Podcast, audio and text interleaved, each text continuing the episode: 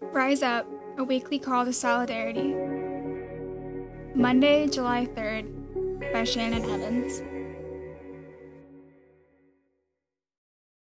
In my life, LGBTQ plus people have taught me about the sacredness of being true to oneself despite the cost. This matters because when we accept the parts of ourselves that others have tried to change or silence, we are really accepting a particular revelation of God. For this reason, in my work as an editor at the National Catholic Reporter, I found great value in amplifying queer voices, and I can't help but think of these and other friends when reading today's scriptures. Here, Jesus utters some of his hardest words Whoever loves family more than Christ is not worthy of Christ at all.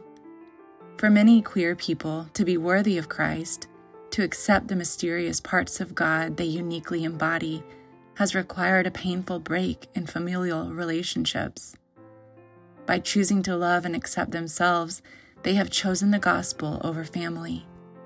For what is the gospel if not the good news that the most intimate, most vulnerable parts of us are perfectly loved by God? In Romans, Paul writes that if we die with Christ, we will be raised to new life.